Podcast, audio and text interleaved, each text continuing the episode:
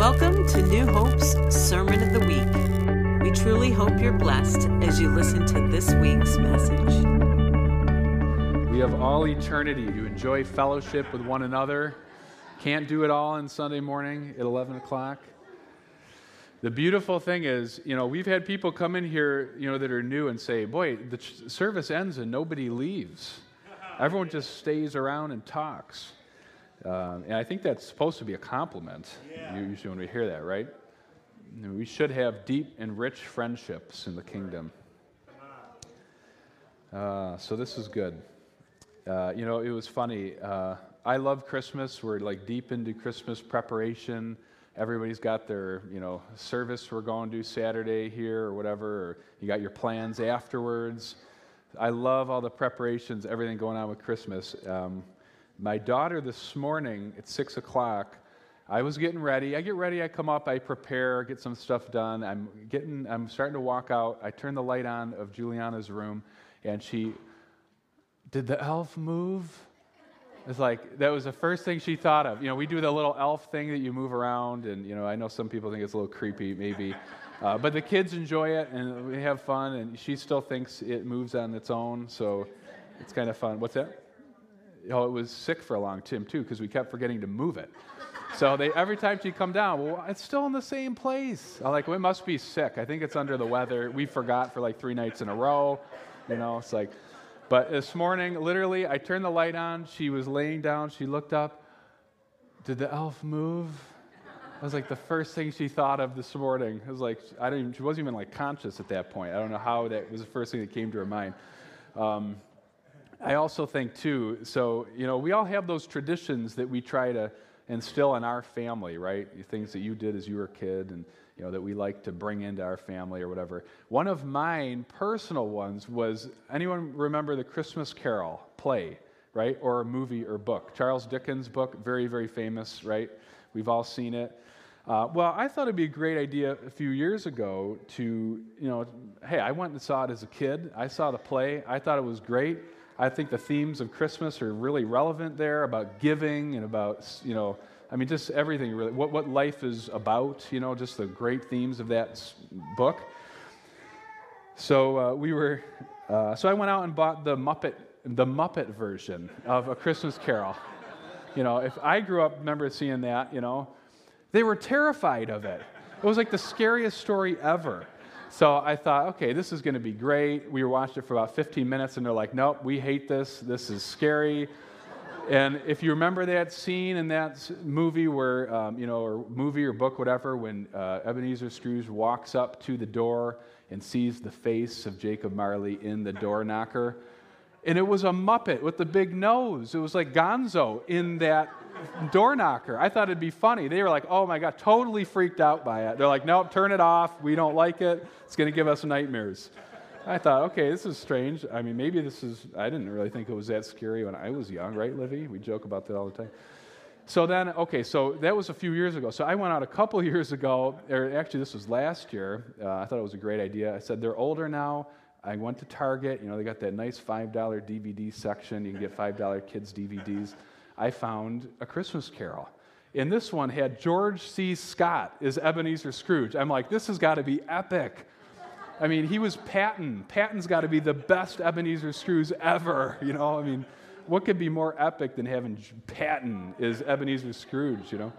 I brought it home. They were terrified of it. They had nightmares for like two weeks, right, Livy? We watched it. I thought it was a great movie. They were like terrified of the, the ghosts and all this stuff ghosts of Christmas, past, future, present, whatever. Uh, you know, so I have still tried and I have been unsuccessful in integrating that into my family.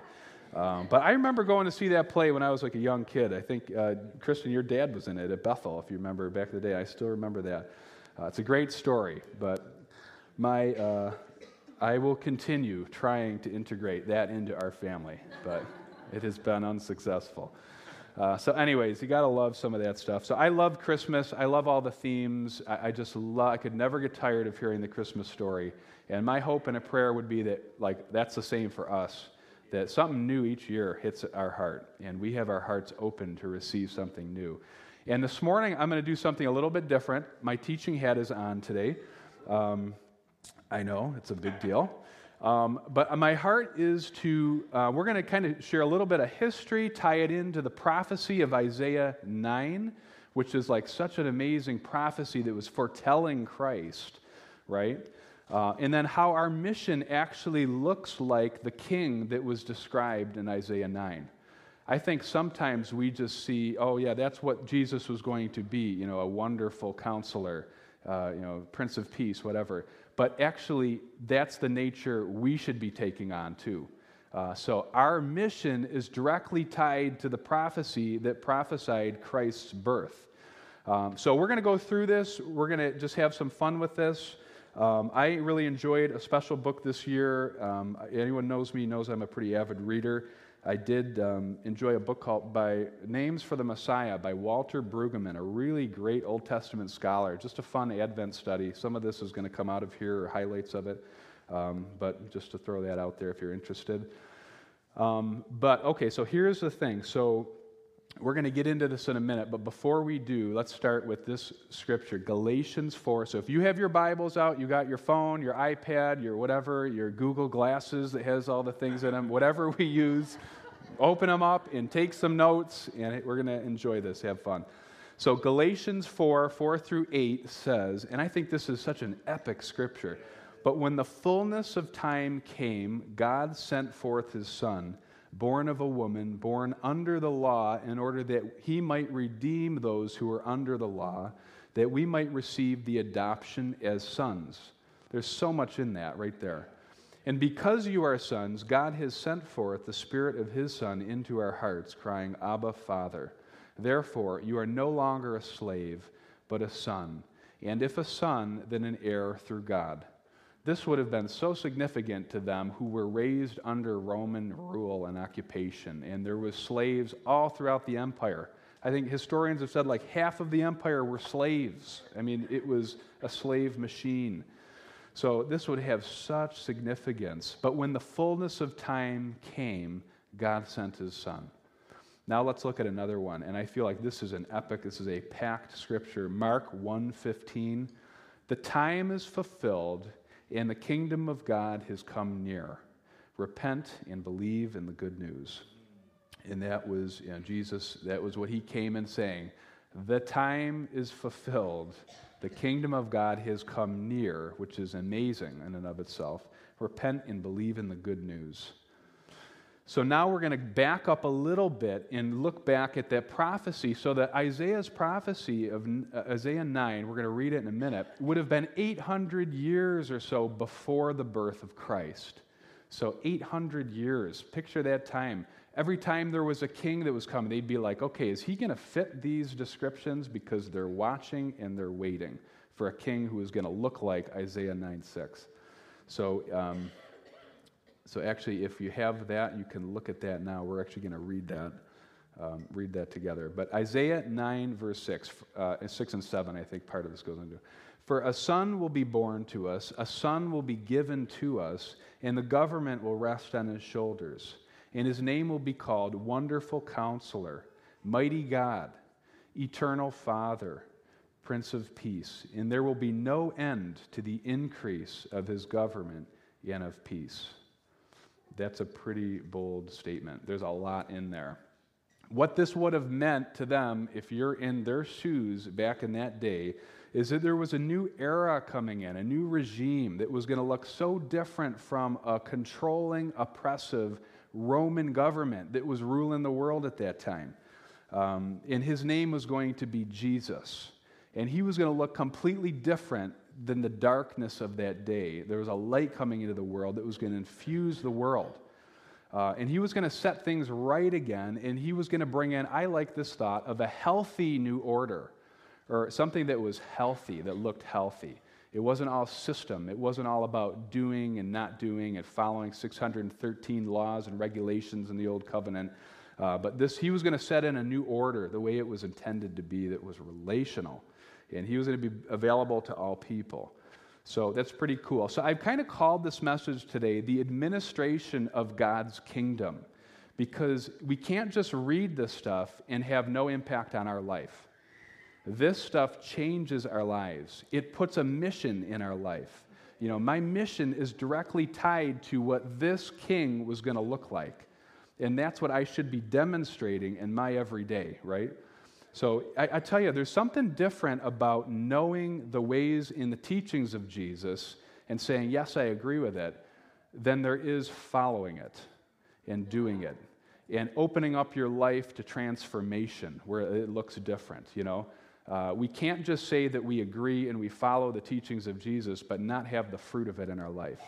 You know, we, we should not be sitting in a church for 30 years not changing, not having deep transformation taking place in our life. So that's my prayer as we go through this today that bells start going off and, like, yeah, okay, I get it now.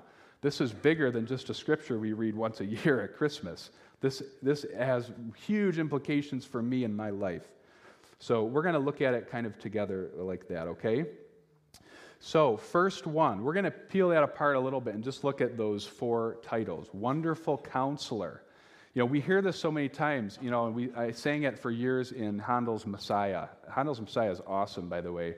Uh, I love it. It is so biblical. It is uh, so prophetic. It's just, there's just so much in that. I sang it for years in choirs and all that um, back in the days when I did a lot more singing. I know it's hard to believe. I don't as much anymore. Sorry, Jan. I know. I'm trying. Jan's trying to get it out of me, but uh, wonderful counselor. So, this term really, I don't think we ever think of it like this, but counselor of wonders. How cool is that? Flip it around a little bit. Wonderful counselor. And it's more than just counsel that we think of when we think of counseling today. I go in, I get counseling, they, they listen, share a few things with me. No, this is different than that. Counselor of wonders would have been the exercise of governance to administer and to execute policy back in the day. So there was a new king coming in who was a counselor of wonders, who was going to execute amazing policy and, and execute order and bring in a new governance. You know, it's so much bigger than just maybe what we've thought about in our Western world. But the new king would administer wondrous policies with amazing effectiveness. How cool is that? You know, and when we hear that, we think, okay, if Christ is in me, I think I'm going to have some of that too, right? I have an ability wherever I'm at to exercise wonderful policies and, and exer, execute governance wherever I'm at. So that's pretty cool. So he, this king, according to that title, would execute extraordinary plans for public life and its citizens. If you were listening, you were looking for a king that was going to be a counselor of wonders. He was going to be a king that would execute amazing public policy for his citizens. That's like, wow, there's a lot in that, you know? So that's that. We're just going to hit these kind of briefly, but mighty God. Okay, let's look at mighty God. You know, I, we sing all these songs about mighty God, and you know, and and I love that title. We see. Um, okay, but so here's the thing. First of all, he was God, Jesus, right? Full divinity in a person. He came to earth, fully God, fully man. And we even see this when Thomas, when, he, when, he, um, when Jesus rose, remember, he appeared to his disciples, and Thomas actually said to him, My Lord and my God, right?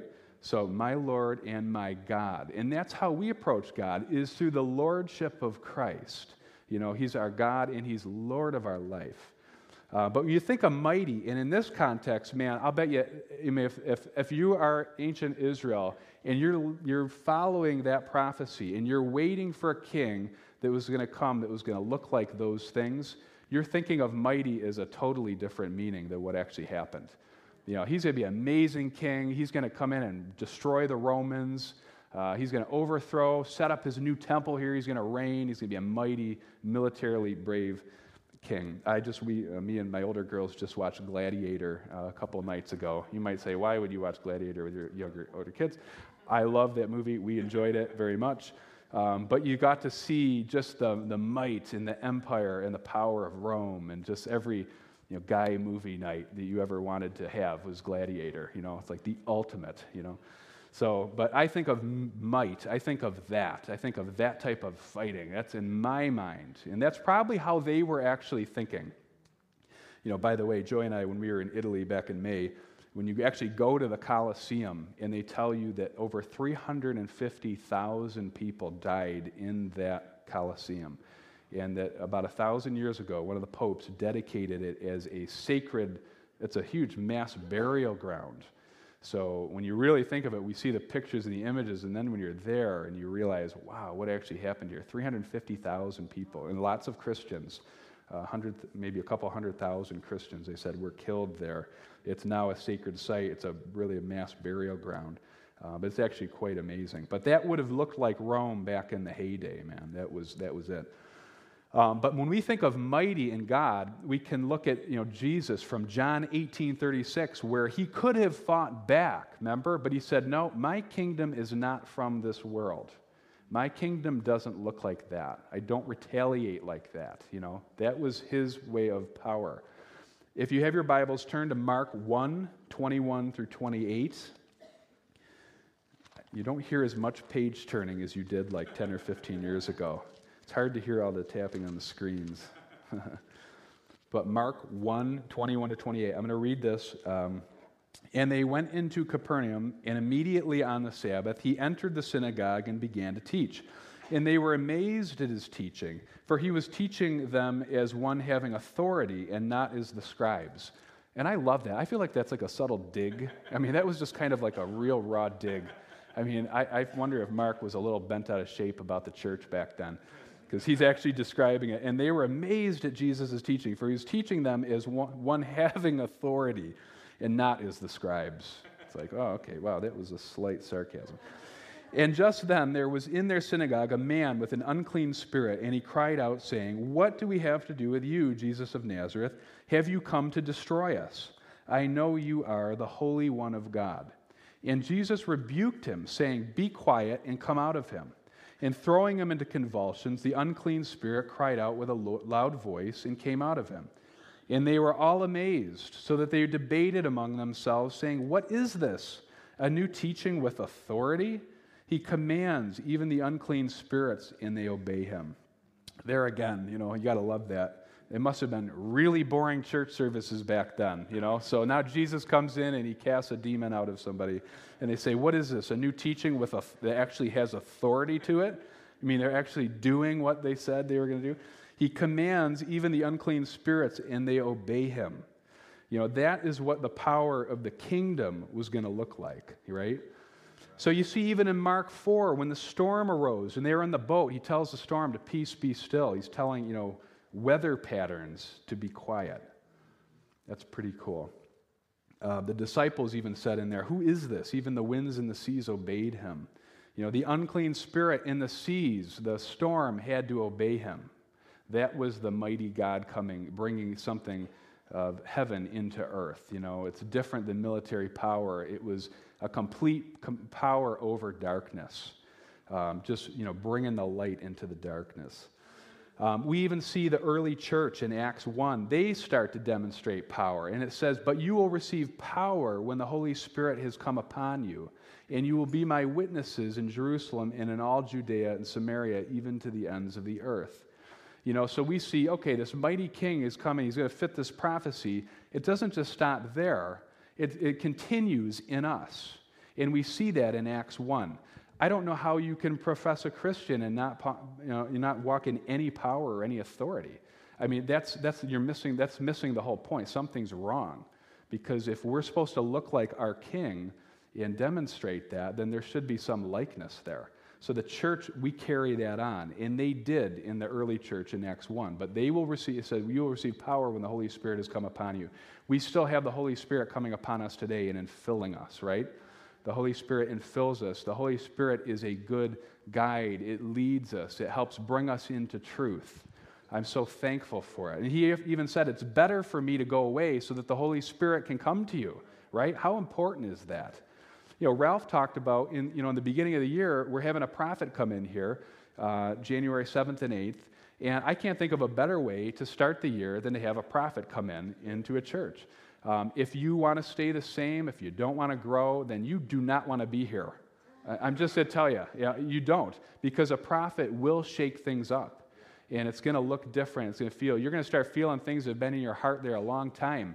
And it's going to start coming to the surface because that's what a prophet does, right? We have prophetic ministry here. We have a lot of uh, seasoned prophetic people in this room. Um, we know that. How many have had a personal prophetic word over your life at some point? Yeah. I remember a lot of sermons, but I remember a lot more of my prophetic words more. I remember some that I had that actually changed my life. I remember some sitting in this room 15, 18 years ago, and a, a, prophet saying, standing me up and saying, Pastor, Pastor, Pastor, Pastor, Pastor, Pastor. And it was totally off of my grid at that point. I was a business person. I just, I was serving, helping out in any way I could in the church. I didn't envision what I would be doing today back then. But someone else saw that and called it out, you know, and, and here I am today. You know, you're stuck with me, you know. So Joey and I and Ralph and all, our whole team, you're stuck with us. Um, but that's what the prophetic does. So hearing the voice of the Lord is part of the power, you know, that the church is to demonstrate and to call that out of each other. Um, let's look at everlasting Father. This is such an awesome image of God. You know, um, you know, I had a wonderful earthly father who's here, and I love my dad, and so I can relate with this. And I know we don't all come from those same backgrounds, um, but you know, if you have not, God is the ultimate father you could ever have, and He doesn't leave us or forsake us. When you think of everlasting Father, I think of things like caring. You know, He's a caring person. He's steadfast. You know, He's steady, and He it goes over time. How about this one for everlasting Father? Reliable leadership throughout generations. How about that? You, can you, you know, a good everlasting father demonstrates reliable leadership for the family over generations, like a shepherd would do. You know, good, you can trust him. The sheep can trust the shepherd. Uh, in Luke 18, Jesus even acts like this. He says, Let the little ones come to me. And in John 13, he addresses them as little children. I mean, he, he saw, you know, God is God the Father, but Jesus and God share such a close nature that it's, it's shared between them. It looks like God. Jesus came to demonstrate the heart of God. Jesus was very fatherly in everything he did. And sometimes he gave a really hard word and a sharp rebuke and a good kick in the butt, like sometimes we, we need in life. Um, but he also demonstrated great care. Um, and, uh, and I love this one too. John 14, 18. I will not leave you as orphans, I will come to you. talking about the Godhead there. I, we're not going to leave you as orphans, but we're gonna, I'm going to come to you. Um, we're, we're not orphans. He's with us, right? We are not orphans on earth. We have a good everlasting Father uh, who's Jesus, who is interceding for us and who loves us. Um, he's with us, He's given us the Holy Spirit to lead us into truth. So, when I want us to think of this, when we think of everlasting Father, we're part of the everlasting, okay? We're, we're part of that everlasting to demonstrate the reality of the goodness of God over generations. That's part of our call. Everyone in here, we share in that. If we have Christ in us, we start to look like him, we start to take on his nature. We're called to reveal the heart of the Father as we go through life. Jesus, he died, he rose, and he ascended to heaven where he rules. We extend the reign of the king here, and part of that is the everlasting. We're part of the continuance of God the Father and Jesus on earth and demonstrating that, right? Okay, so I hope you're seeing some of this in a little bit of a new light. And we're very tied to this. You know, it's not just this big, separate, lofty thing. Um, okay, so let's look at Prince of Peace, and this is the fourth. Um, and this is such an interesting one Prince of Peace. So they're looking for who is this person that's going to fit this Prince of Peace?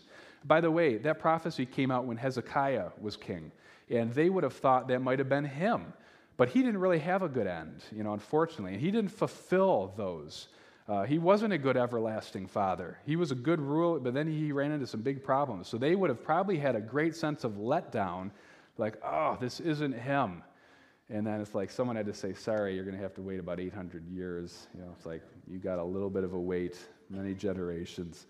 Um, but uh, so, Prince of Peace, if you are a prince, you're coming from some sort of a royal line or a royal lineage.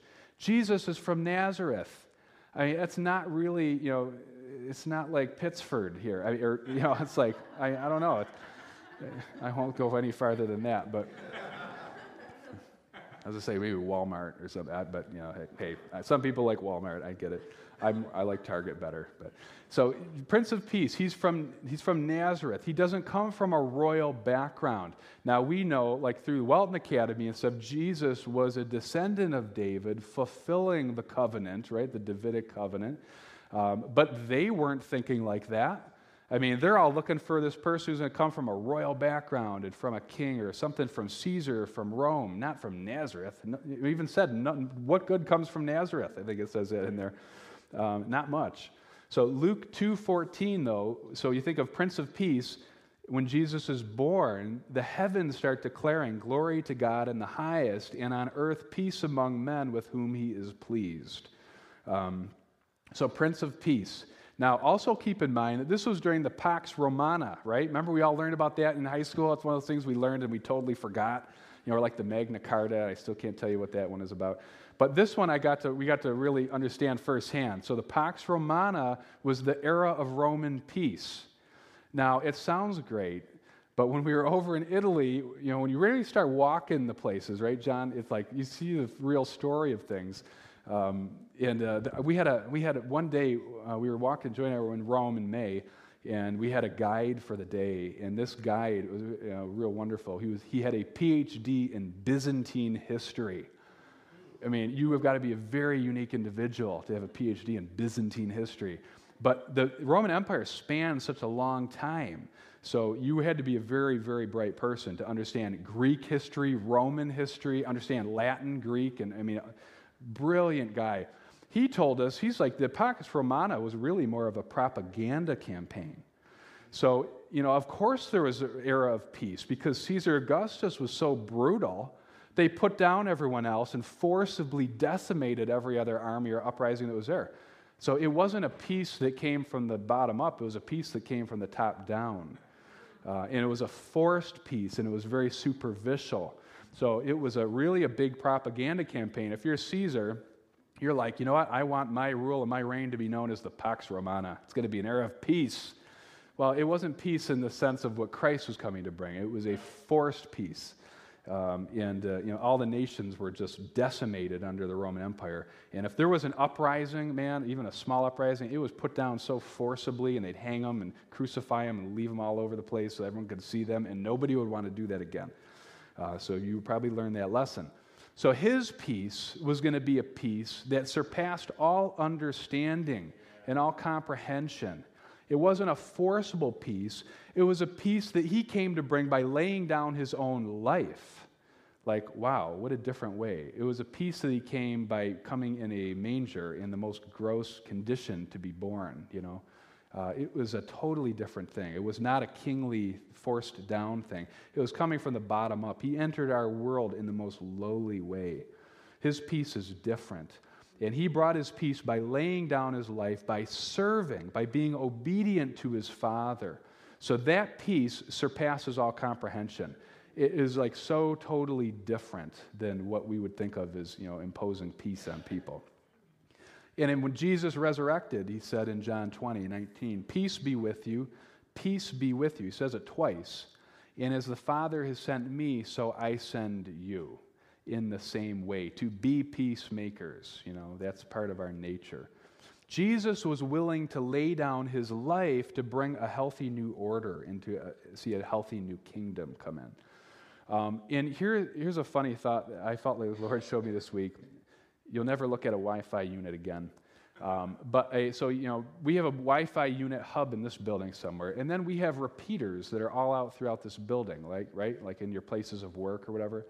Um, but I think, I feel like the, our job, we're like those repeaters that broadcast that message all over the place. Yeah you know, taking this good king and like Jesus is like the Wi Fi hub, and we're like the repeaters sending out the message of the kingdom.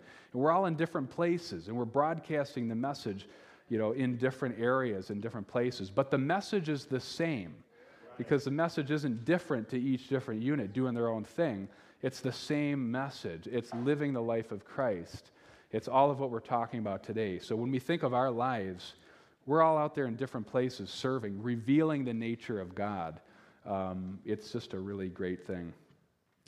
Uh, so, so that's that. Okay, so uh, you'll never look at a Wi-Fi unit quite the same like that. So, um, so when when we talk about all of this stuff, it just makes me think this is not a boring story. It is Christmas is not a boring message. It's actually a radical counterculture message of what Jesus came to do. And our message is a radical counterculture message to reveal the gospel of the kingdom in a world that, you know, it just doesn't make sense sometimes. What do you mean? You're coming to serve us? And that's how you're going to have influence here, is by coming in and doing whatever you can do to help and to serve and to love. That's not the way people get ahead here. Yeah. I mean, in our world, you know, it's like you, it's through force and it's through striving. But that's uh, Jesus turned the world upside down, and our mission is to follow his example, right? I, I appreciate all of the relevance and stuff in churches, and I get it because I want to be relevant to our culture. We don't live in AD 33, we live in 2016. Uh, they didn't have churches with bathrooms and electric guitars and everything. We do, and I think that's okay. There's some people that say, well, everything is you know, beyond what the early church did. Well, it should be because we've progressed a lot since the first century church. We are not the first century church. We are the church of 2016 going into 2017. So hopefully um, we can look like that. Or otherwise, it'd look really strange around here, you know, including really odd outfits and stuff, you know. So. Um, but so Jesus turned the world upside down. Our job is to follow his examples. The same thing the, the apostles did in Acts 17 6. Um, you know, the apostles were accused of being sent out, and who are these people that have turned the world upside down? You know, that was their reputation. You know, what is ours? You know, are we out there making a difference? Are we revealing the nature of the king? Are we extending the kingdom wherever we're at, including here? Uh, it's not all going to happen here in this room, it's going to happen outside. And then we're coming in like a really good, happy, healthy family that loves to be together and connect and to get equipped and to live life together. And then we go out there and we demonstrate the kingdom, you know. You, you really shouldn't have a life where here you're, you're serving in one capacity and out there it's a total disconnect. Like I might, you know, you, you, people wouldn't even look at you and know that you're a believer. That's, that's, not, that's not what we're going for. That's not a message that's permeated our whole life and transformed our life. I'm in the business world. I, I, don't work in the church all day long, but I know that I carry the same DNA out there that I do here. And people, you know, I'm telling you, I could share stories, which I can't because there's people listen to podcasts that I don't want to reveal things on that are not part of this church. Um, but I can just tell you that when I'm in my workplace, I know I'm extending the heart of God. And people see that and they come to you and they privately, they ask you. I've had people break down at business lunches crying, just sharing their heart about stuff. I mean, you know, it's like don't, don't despise your work outside of here. Don't despise your life outside of this building. Enjoy it, you know. I see, uh, I don't know, I saw Tom Mark here. Tom, I hate to point you out in your first week here, but uh, so my kids um, come home, and I think I might have shared part of this with them, but they have a lot of substitute teachers, you know, and teachers at Churchville. And I don't hear about all of them, but I started to hear about one oh, there's this teacher who does this music class and he plays the harmonica and he tells us jokes. And I remember, and it was like, but like I have four girls, okay, and they're spread out throughout all of the ages, you know, uh, you know, fifth grade, I mean, all, all, over, you know. So I'm like, oh, can't be the same person. But then I started to realize he started subbing in different classes and doing different things. Um, and I'll tell you, there's just, I saw him uh, conduct a concert last week where there's such a visible um, you were enjoying what you were doing. You felt like you were doing it for more than just to do the concert. That's how we should be living our lives. You know, where kids are coming back. I had this teacher who impacted me, and he did this, and he didn't read all the whole book of Romans to me or lead me down the Romans road, but, you know, it was, I felt impacted. This person likes what he's doing. That's what we should be talked about like, you know. Um, hey, you work at Bausch and Lomb. You don't want to be the grouchy one who everyone doesn't like there, and they hear, well, you're a Christian. I would never have known that. You're really active in your church. Boy, it's a total disconnect from me. No, this message permeates our entire life. Um, I had a friend of mine who's here today. I invited to, uh, I did a presentation or led a business meeting earlier this week, and we had probably 70 or 80 business people and leaders there. And he came up to me afterwards and he said, You know, it's funny. You're like the same person here that you are up front in church. I'm like, Thank you. That's probably the greatest compliment you could give me. Maybe you could say, Oh, maybe you're boring here and you're boring there. I don't know. I don't think he was trying to say that. But I, I honestly felt like, okay, good. Then I, I'm glad because what you see, hopefully, from people up here is the same as what you see out in their normal day. Um, so I, I hope my, that's our prayer is that uh, we're being transformed and it's real what God has done in our lives, and it impacts our life beyond just this room, right? So, so just some of that stuff. So I hope that stirs us. But again, just that verse from Mark 1:15, the time is fulfilled, the kingdom of God has come near. Repent and believe in the good news. The time was fulfilled, the time of all the prophetic prophecies leading up to Christ, right? That 800 plus year time. Jesus was saying, the time's fulfilled. The kingdom of God has come near. I still can't even totally wrap my head around that one. That he came and left heaven to come and set up his kingdom on earth. And each one of us gets to be the ones that extend that reign and that rule here.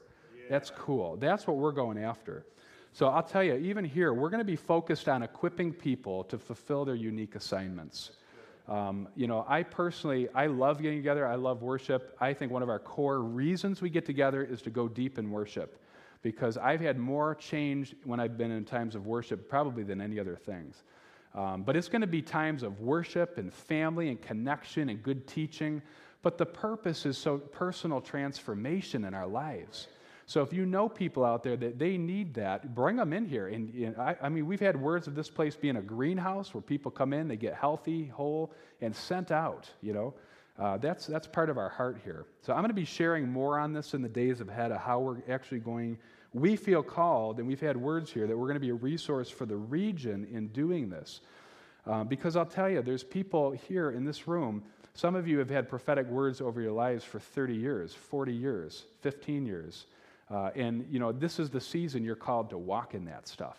And we want to help and get behind you. And it doesn't mean everybody's going to preach from the front. And, you know, I, we get all these images of, well, if I'm truly walking and I must be a leader up here. I wish we could do that with 200 people, but that's not possible. So it's got to be more than that, right? I mean, it's, it's bigger than that, it's, it's more unique than that. Um, I mean, there, there, were days where, man, you, if you wanted to work your way into the kingdom, you started as the janitor, you worked up to teacher, you became this, and you became that. And then maybe one day you were holy enough to share from the stage. That's not the Christianity, the Christian message Christ came to reveal. It's, uh, that's called religion, and it's a system of governance. And Jesus did not come to instill a system into our lives, He came to instill relationship so it's relational, right? So, so I love that. So just ending on it, just a couple things. Um, you know, I keep getting prophetic words. Uh, oh, you guys are going to be growing. You're going to be doing this and that. But I am more focused on equipping people to do the work of the ministry, and that's what we're going to be known for here. Is people come in and hopefully you get activated, you get stirred. It doesn't mean we're all running around crazy, stepping all over each other, trying to get into speak or teach or whatever. Um, but it's a very natural thing. It's, it's, you know, it's God's heart that you would reflect Him in your unique way and in your place of work or influence or whatever that is. Uh, I think a lot of people just don't know what that looks like, or they don't know, and that's going to be part of what we're going to be sharing on and focusing on in days ahead. So I'm personally um, excited about 2017. There's a lot I've wanted to share, but I felt the Lord say, share this stuff today. Take time to slow down, talk about Isaiah 9 6. Don't share too much about 2017 yet, uh, which is hard to do because I am really excited about it. Um, but I just felt like I wanted us to get this message into our heart um, and then kind of end the year on that note. But just the goodness of God and His awesome kingdom that we get to administer. And we get to be part of the administration of God's kingdom. That's pretty cool. And that's no small thing. And that's something worth spending your life going after. Um, there's a lot of things that are not worth spending your life on. Um, you know, but there are certain things that are, and that is. So I would encourage you dedicate your life, focus it in that direction. It's a journey, it's a journey of transformation in your life. It doesn't all happen quickly, uh, but there is no other way to go. I'm telling you, there's no other way to go. Take some risks, step out of the boat, follow the things that the Lord's telling you to do. Have good friends and good relationships around you, people you can trust that actually can speak into your life. Um, and, and, look for those that are farther ahead than you. Um, sometimes we get so safe in our little groups. Um, you know, go after those who are farther along and say, I want what you have. Um, you know, I would just encourage you with that. Um, you don't change by hanging around the same group. If you wanted to grow and you haven't, then you need to look to do something different and, and find people that you can draw on and say, I like that. I want to learn. I want to grow. I want to be stretched. Um, I think that's how you know when the Spirit of God is moving in somewhere where you feel stirred. You feel stirred to some sort of action or to loving or to serving or to giving. That's like the Spirit of God. Um, he didn't come to instill a stagnant church that just goes through the same ritual or system every week. It should be life giving. So let's stand and pray. I just want to bless you. And look at that, I ended early. Wow, leading, leading by example. So, uh, that's good. Lord, I just thank you, God, for everybody in this room. Lord, that everyone that you have drawn here uh, to hear this message today. And Lord, we even, um, as we close this year, we just start preparing our hearts even for next year. We seal kind of the things that you've done in us this year, but we also go into it with a heart open to receive more because you haven't called us to just stay where we're at.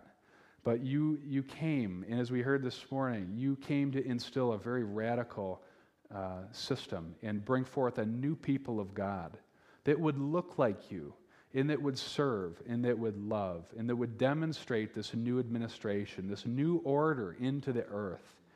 And it's a huge calling that we have to follow in your example. So, Lord, I pray for all that you stirred this morning, Lord, that you'd water those seeds that have been planted. You are a good waterer. Send others to water those seeds, God. Lord, I thank you for your Holy Spirit that is here to lead us, that's here to guide us, that leads us into truth and leads us into relationship with you. Lord, we thank you so much. We just say, Holy Spirit, you are welcome here in this place to have your way. You are welcome here, even right now, as you're speaking to people, as you're stirring hearts, as you're breaking forth some dams that have been erected in our hearts. And I feel like, even as I was sharing, that there was some of that stuff was breaking. And sometimes dams, they're erected over years or blockages, but God is, He is breaking that dam.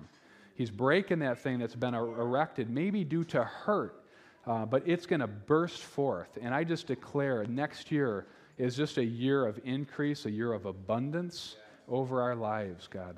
Lord, thank you. There's no end to the increase of your government. There's no end to the love of God and the love of the Father. Lord, we love you so much today. Let that be what drives our life, what motivates our life is the love of God. And uh, thank you, Lord. Bless you, God.